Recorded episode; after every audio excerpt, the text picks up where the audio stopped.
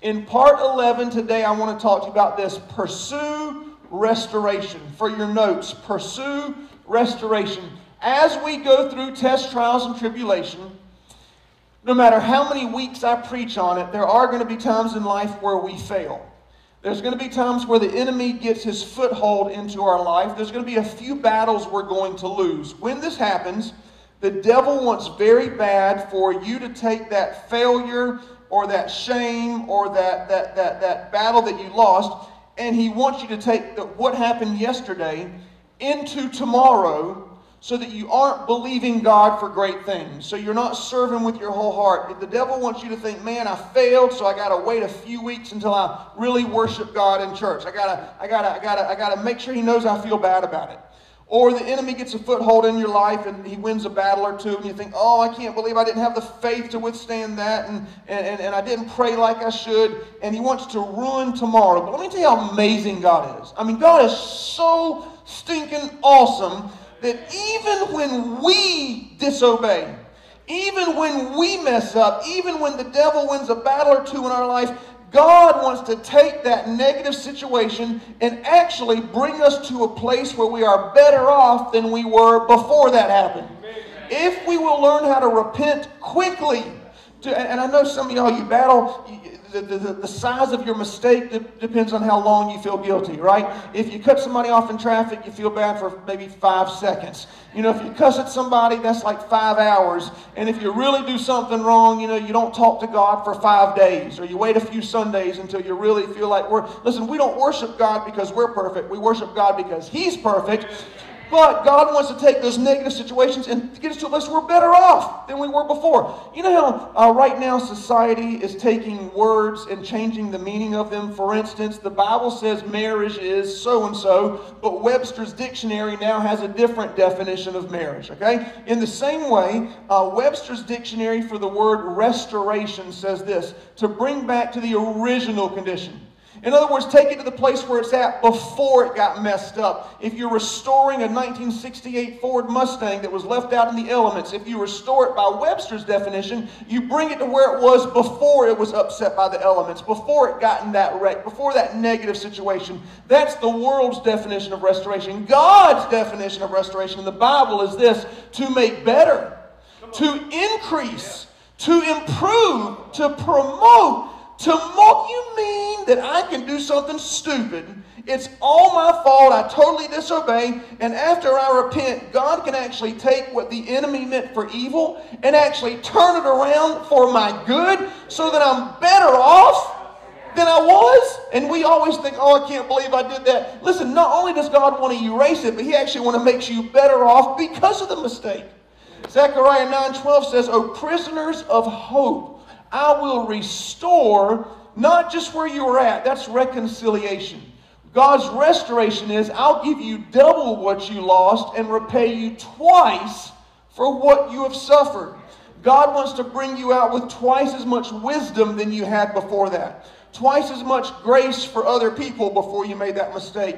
Twice as much joy. Twice as much faith. Twice as much hope. He wants to bring you out better off. So I have three points for you today on restoration and each point is a part of a sentence. By the time we get to all three points, you have a complete sentence. You understand? Say, oh yeah. Oh, yeah. I don't believe you, but I'll take that anyway. Okay, so number one is this believe that God can.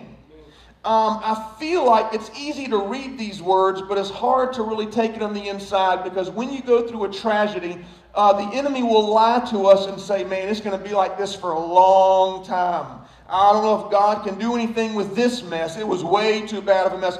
Isaiah 61 7 says, For your shame. Have you ever felt shame in your life? For your grief. You ever been grieved?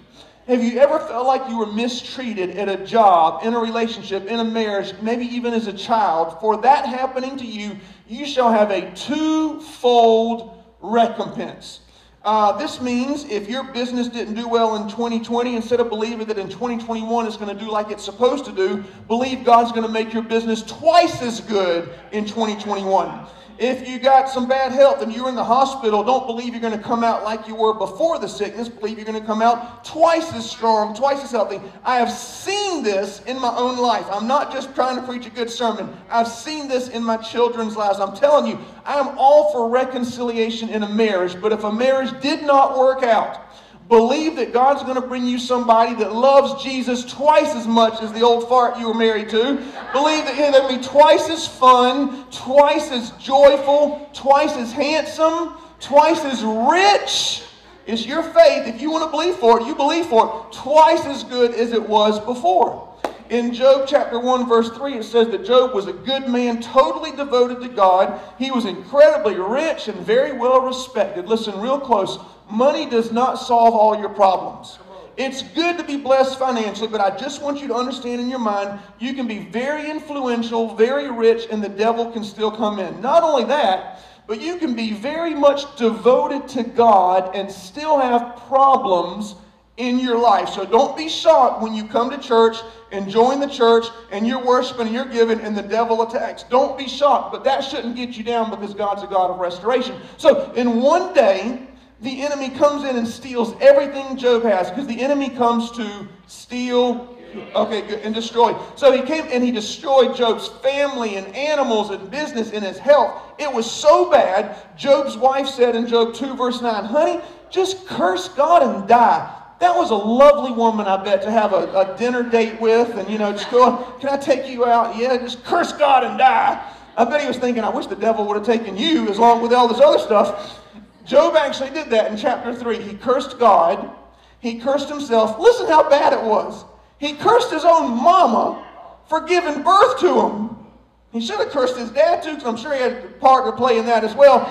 Job complained and complained. Okay, here's the point I want you to see a negative attitude disqualifies you for God's restoration. Understand that a negative attitude, I don't think we realize how much of the Bible has to do with attitude, attitudes of faith.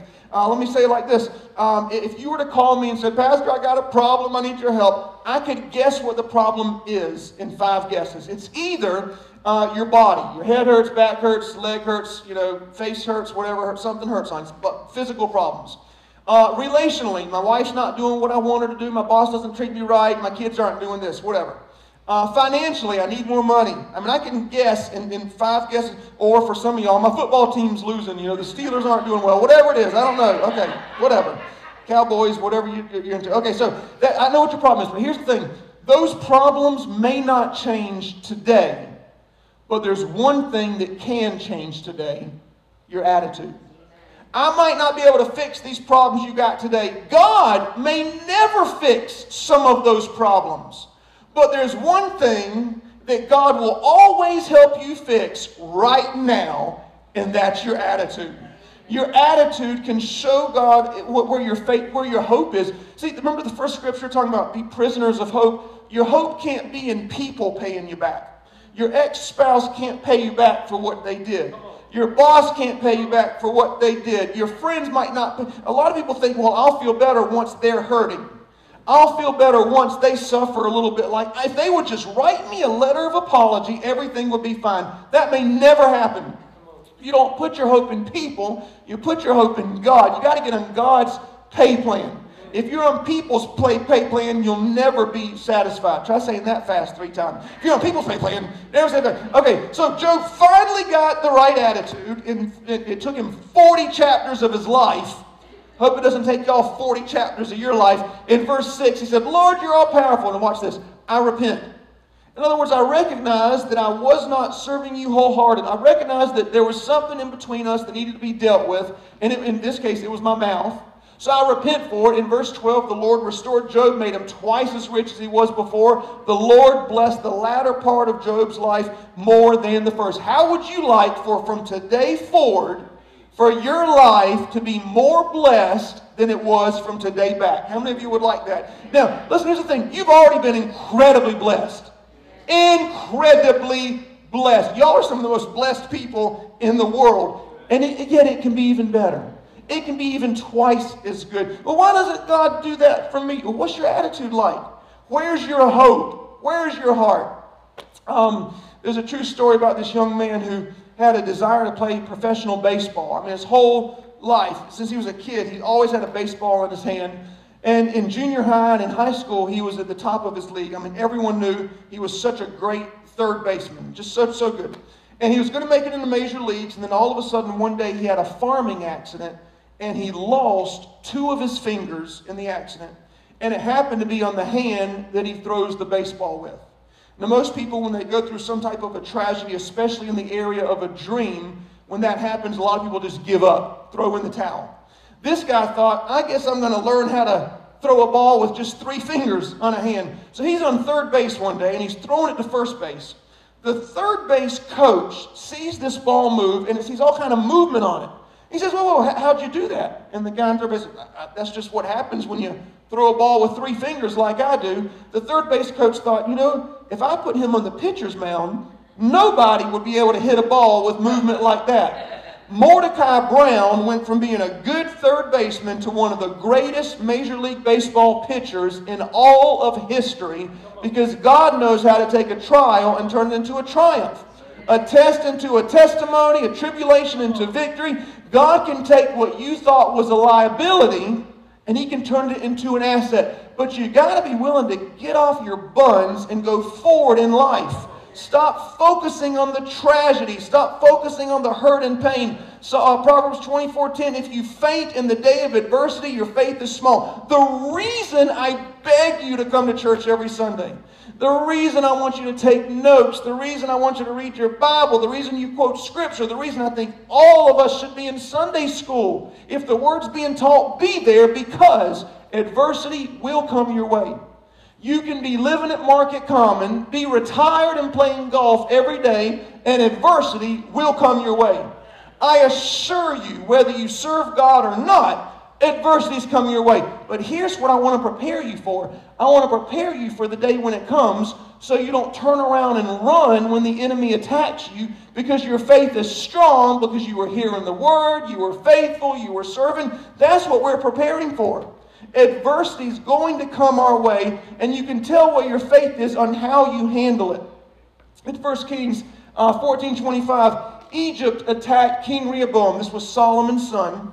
And, and he stole, the enemy stole a lot of things, but I wanted you to specifically see that he stole all the treasures in the temple, including the gold, everybody say gold shields, gold shields. that his father Solomon had made. So they stole the gold shields. Now listen, just like Job, in one day, the enemy took everything from Rehoboam, and just like Job.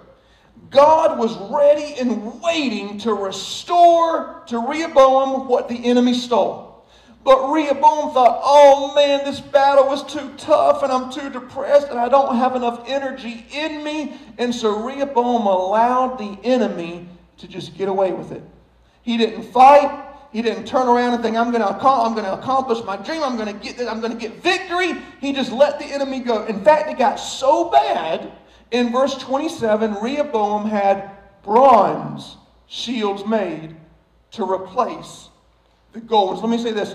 Uh, Rehoboam settled for less than God's best. How many people go from this marriage, this horrible, to dating this person that's just as horrible? How many people go from this job, minimum wage, they're not treating me right, to another job, minimum wage, not treating me right? How many people go from something that, and they know it's not the best, and the enemy attacks and steals it, and they think, eh, it's not the gold ones, but it's good enough. At least I have a shield in my life. Here, God did not want to bring him back gold ones. God wanted to bring him back twice as many gold ones. But unfortunately, like, unlike Job, Rehoboam did not have a restoration attitude. Listen, adversity is not what stops us, it's how we respond to it. If adversity stopped people from fulfilling their destiny, then nobody in this room would fulfill their destiny because everybody in here faces adversity. That's not what stops us. It's how we handle it when the enemy attacks. It's what we do next. And don't ever, ever, ever call yourself a survivor. Don't ever say, I survived this marriage or I survived working at this place for 20 years, or I survived this sickness and disease. We're not survivors. Romans 8:37 says we are more than conquerors. In other words, you're not just a conqueror. That'd be great in itself. A conqueror is someone who never lets the enemy get away. A conqueror always fights, fights, fights, fights, fights until they win. But we're not just conquerors, we're more. When you're more than a conqueror, you don't just take back what was stolen, you take it back with interest. You get more than what you had before because you are more than a. You see, some of y'all need to say it. Say, I am more, than a conqueror. Did you feel it? I need to make sure you felt it. I am more, I am more than a conqueror. That's right, devil. You can. Okay, so point number two is this God can even restore time. Now, we know that God can restore relationships and health, and He can restore finances, and He can restore mindsets. We know that God can do great things in that area, but can God actually take the times that we wasted with the wrong people in the wrong places, battling the wrong things, and giving into addictions? Can God actually control time?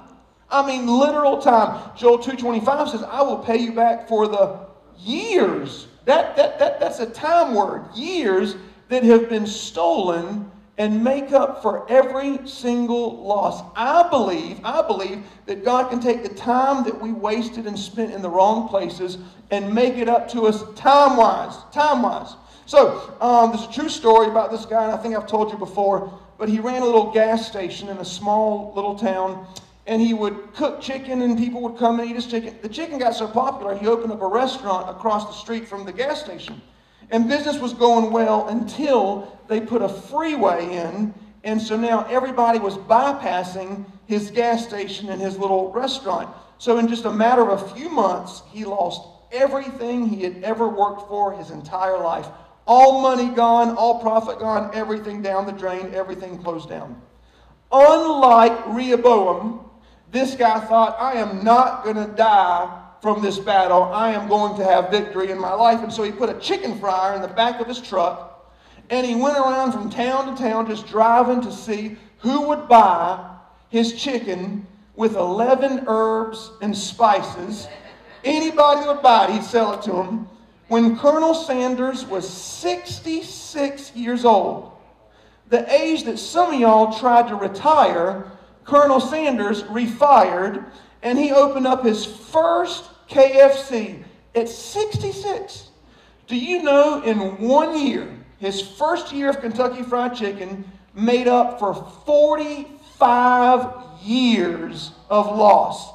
He made more money that first year than 45 years before, and today there's over 23,000 KFCs in the world. And I know y'all know where the nearest KFC is around here. He didn't give up. So, Second Kings, let me so so Hezekiah was on his deathbed. Hezekiah was a, he had shingles, something like shingles. And so he asked for the prophet Isaiah to come in and give him a word from the Lord because in the Old Testament you couldn't hear from God unless you had a prophet. And so he said, hey, Isaiah, come tell me what God says. You know, I want to be encouraged. I feel like I'm dying. And so in 2 Kings 20, verse 1, God said, Hezekiah, set your house in order, for you shall die and not live. That was not quite the prophecy he was hoping to get that day. He did not record that on his phone and listen to it over and over again. And so Isaiah turned around and just starts walking out the palace. The prophet's like, well, I told you what God said, now I'm leaving. And so Hezekiah quickly prays.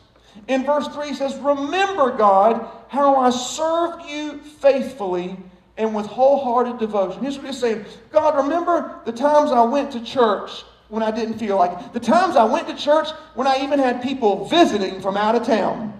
God, remember the times that I served you when nobody thanked me.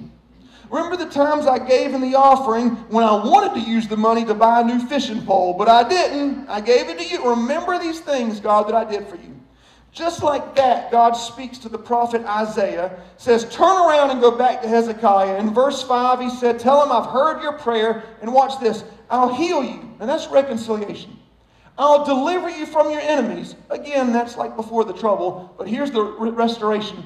I will add 15 years to your life.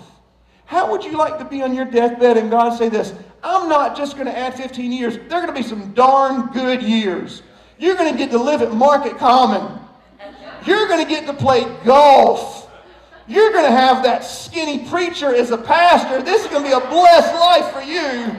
He'll be the one to preach your funeral. That's a blessing right there. 15 good years. And so Hezekiah said, God, I, I, I can't believe you're going to do this. I, I, I mean, this is so amazing. Can you give me a sign? I mean, you know, Noah had the ark, Moses had the Red Sea. Can you show me something to prove to me you're going to keep your word? And God said, Well, Hezekiah, what do you want me to do? Hezekiah said, Well, since we're talking about time here, in verse 10, it's normal for the sun to go forward, but have it go backwards 10 degrees. God, I believe you love me so much that you will interrupt the solar system just to show me that you're going to add time to my life.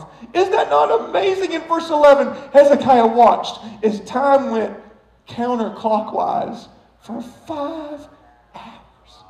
If God will do that for little Hezekiah, what will he do for you? Listen, if you're a parent like I am, I'm sure you have regrets when you look in the past. I wish I'd spent more time with my kids here. I wish I was there for them there. I mean, I have five kids, and so my, my time was always, you know, it's just, it's difficult to have five kids. And at first, when I first started having my kids, um, we were the best of friends. I mean, me and Zach and Logan, we'd go everywhere together. If I put on a suit, Zach would have a suit on. If, if I had my Bible, he'd have his Bible. If I went to the gas station, he'd go with me. we were the best of friends. Then Eli was born, and when Eli was three years old, I started pastoring. And it was horrible. I was stressed out every second.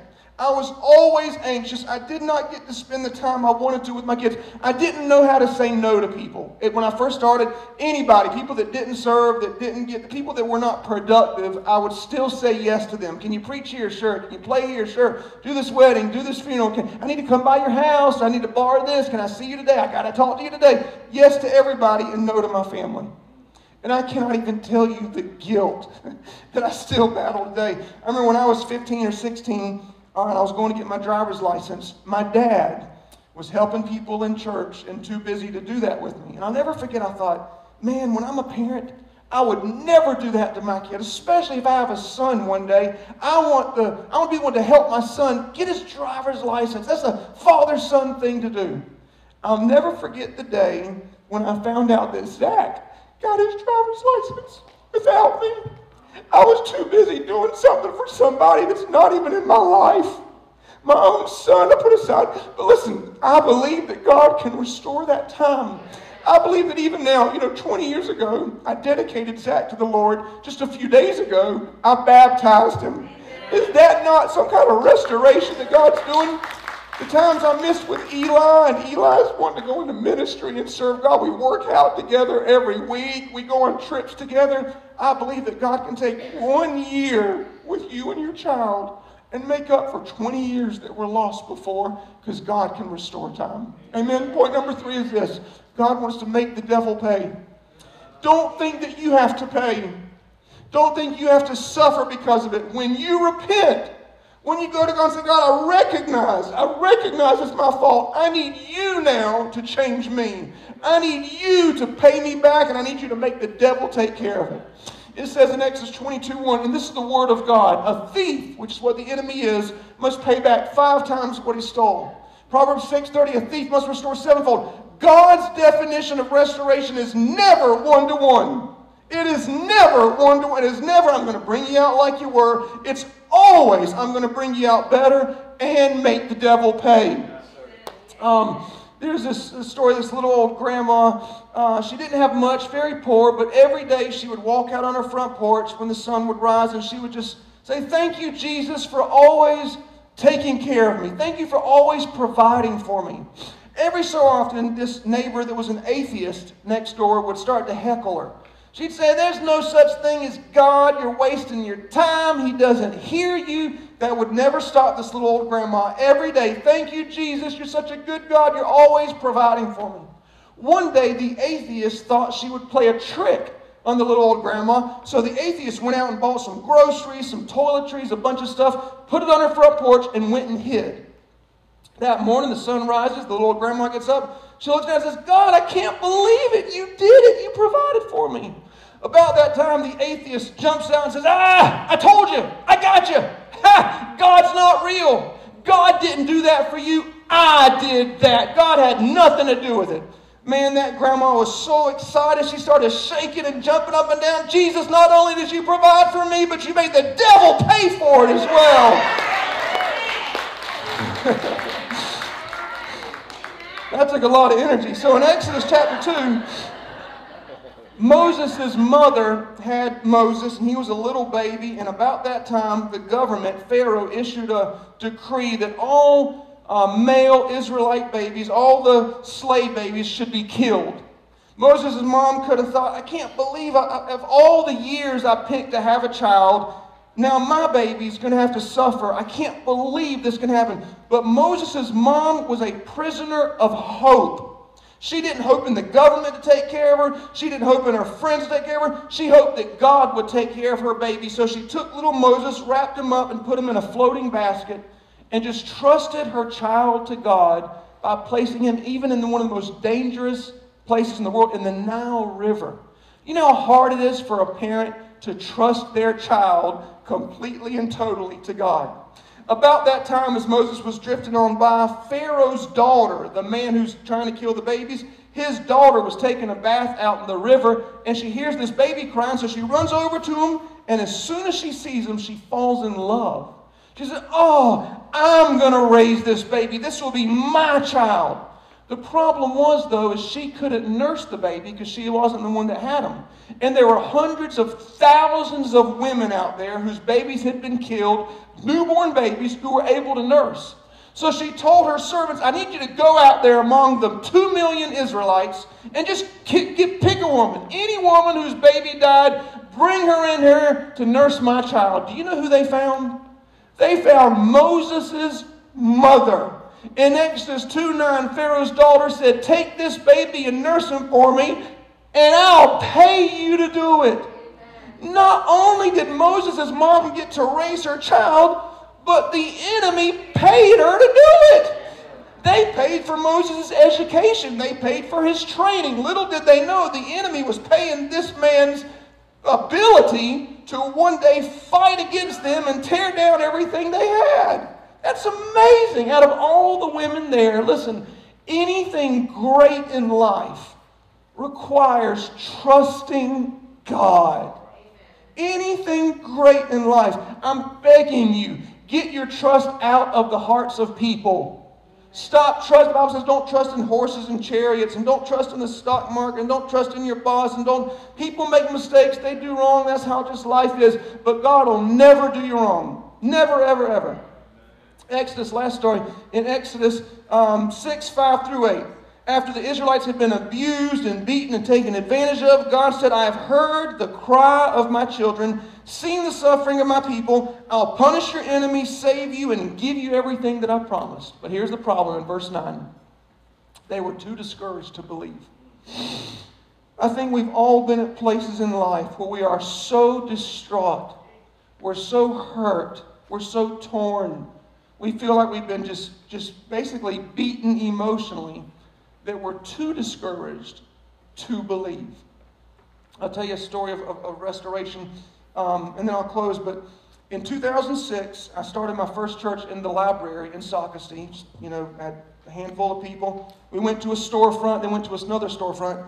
And I never wanted to ever borrow money from a bank with the church. So what we did was we saved up money to be able to buy a piece of property that we're going to then save up again to build on. So we saved up, I think it was $150,000. We bought this acre and a half of land out in the country. I mean, it was down one dirt road, another dirt road, but at least we wouldn't be renting, it would be ours. So we paid it off, and when we bought it, it was zoned mobile home use. And you had to get it rezoned for religious purposes. And so I went and got it rezoned, and that was great. And we spent two years and we paid it down. Now we're ready to build. It's all paid off. But they said, oh, you got to get it rezoned again because you didn't build when you got it rezoned, so you got to go back because it went back to mobile home use. So I went back to Conway Monday night courthouse and uh, they called my name. Yeah, Pastor Miller, da da da, rezoned. I said, okay. And they said, does anybody here object? And I thought, why would anybody object? I look around and there's 50 people that stood up in this whole courtroom. And they said, we object. We don't want a church down there. We want to keep it country. you know, we don't want anything to be there. We don't want the traffic. We don't want the lights. We don't want nothing. And one by one, they all come up behind the microphone, all being led by one particular family that lived right next door to it. All of them saying, We don't want a church. I'm crying like a 13 year old girl in the middle of all these people, and we are denied the rezoning of our property. Now, I have to go back to a congregation and tell them what a failure I am. It's all my fault. I was young and didn't know what I was doing. All the money we've wasted, and now it's completely gone. So that was on a Monday night. The day before that Sunday morning, I had preached on how we should sing praise to God and how that breaks chains and causes prison doors to open, even when we don't feel like it. So I am singing and crying at the same time in my truck on the way home in the wrong key. I'm probably getting the words completely wrong. And two nights later, on a Wednesday night, my dad calls me. We haven't talked in five years. He owned this property here along with a bunch of other properties around here. He said, Listen, John Paul, I know we haven't talked, but I need some money and I need it ASAP. I will sell you that old chapel in that field for $500,000. I'll finance it, no interest, but I need $50,000, 10% by Monday morning, or I'm selling it to somebody else. We had no money. We spent all the money on that other property. So I go to church that Sunday morning. I say, listen, here's the thing. We need $50,000. That Sunday morning, $54,000, $55,000 came in the offering, which is 30 people in the room. So we go to Monday. I give my dad the money. He says, I'll finance the other 450000 We think that's great, but we can't move into this building because there's no roof, no electricity, no plumbing. It's been abandoned for years. It's no good. So I went to the family that was against us building the church out there on that property. And I said, listen, this is own mobile home. I would like to put 35 mobile homes on that property unless you want to buy it from us. So they bought it from us for more than what we paid for it. We renovated this building. And we spent two or three years paying it down, and my dad said, I really need this last 150000 right now. So we ended up going to the bank to borrow 150000 We paid him off. A few months later, all of a sudden, there's dump trucks and tractors in the parking lot tearing up our parking lot. I said, well, what are y'all doing? This is the church parking lot. They said, no, as of the deed from 1956, the church has no parking. This parking lot belongs to these other buildings, which we just purchased from your father. I said, y'all can't take it. The city. And I called the city. They said, we'll have to close your church down if there's no parking lot. I said, wait, y'all can't do this to us. So I called the guy that bought the property next door and I said, listen, can we meet for lunch? He said, why do you want to meet with me? I said, let's just meet. I just feel like we need to meet. So we go to lunch. We hit it off. We have such a good time. At the end of lunch, he says, how about, he has a real southern drawl, how about I give you some money to just let me have the parking lot, which is already mine, and we skip all the court costs and skip the lawyer. And in my mind, I know he's going to win anyway because it, it, legally says that we don't have a parking lot. So in my head, I'm thinking maybe he'll give us twenty-five, maybe thirty thousand dollars. He said, "How about hundred and fifty thousand dollars?" I said, "I need to go talk to the guy that's in charge." So I go out to my truck and I talk to Jesus for a little bit, and then Jesus says, Jesus says, ask for more money. So I go back inside. I said, how about $180,000? He says, man, what kind of preacher are you? He said, okay, I'll give you 180,000, but I need to have this finished by the end of the year because I'm selling that property to some developers. So we go back, try to do paperwork. It's not coming together as quick as we want to. He calls me up. You got two days. I said, I don't know if we make it. I said, you know what? If you throw in another $5,000, I think we'll make it in time. He wrote us a check for $185,000. He offered me a job to work for him, which I didn't take. But that 180,000, we got to pay off this property, build our own parking lot to the side, and we are now on a piece of property worth $1.4 million completely paid off.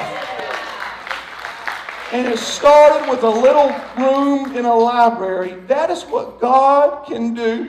And he made the, that guy gave us $185,000 for property that he already owned.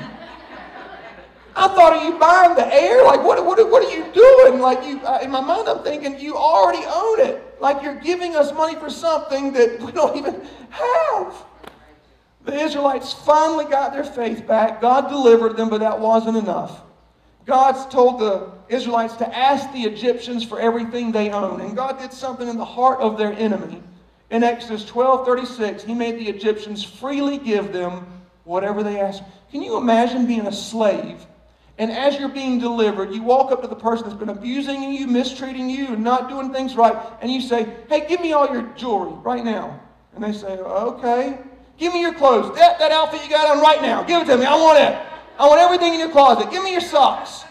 Can you imagine Pharaoh looking out the roof of his palace, seeing two million slaves leaving free and carrying all of his gold, silver, and clothing with him? That's amazing. How you go in is not how you're going to come out. You may go in abused, you may go in mistreated, you will come out prosperous, you'll come out with more, and you'll come out better off because God can restore even time and make the devil pay. Amen. Amen. Let's give the Lord a big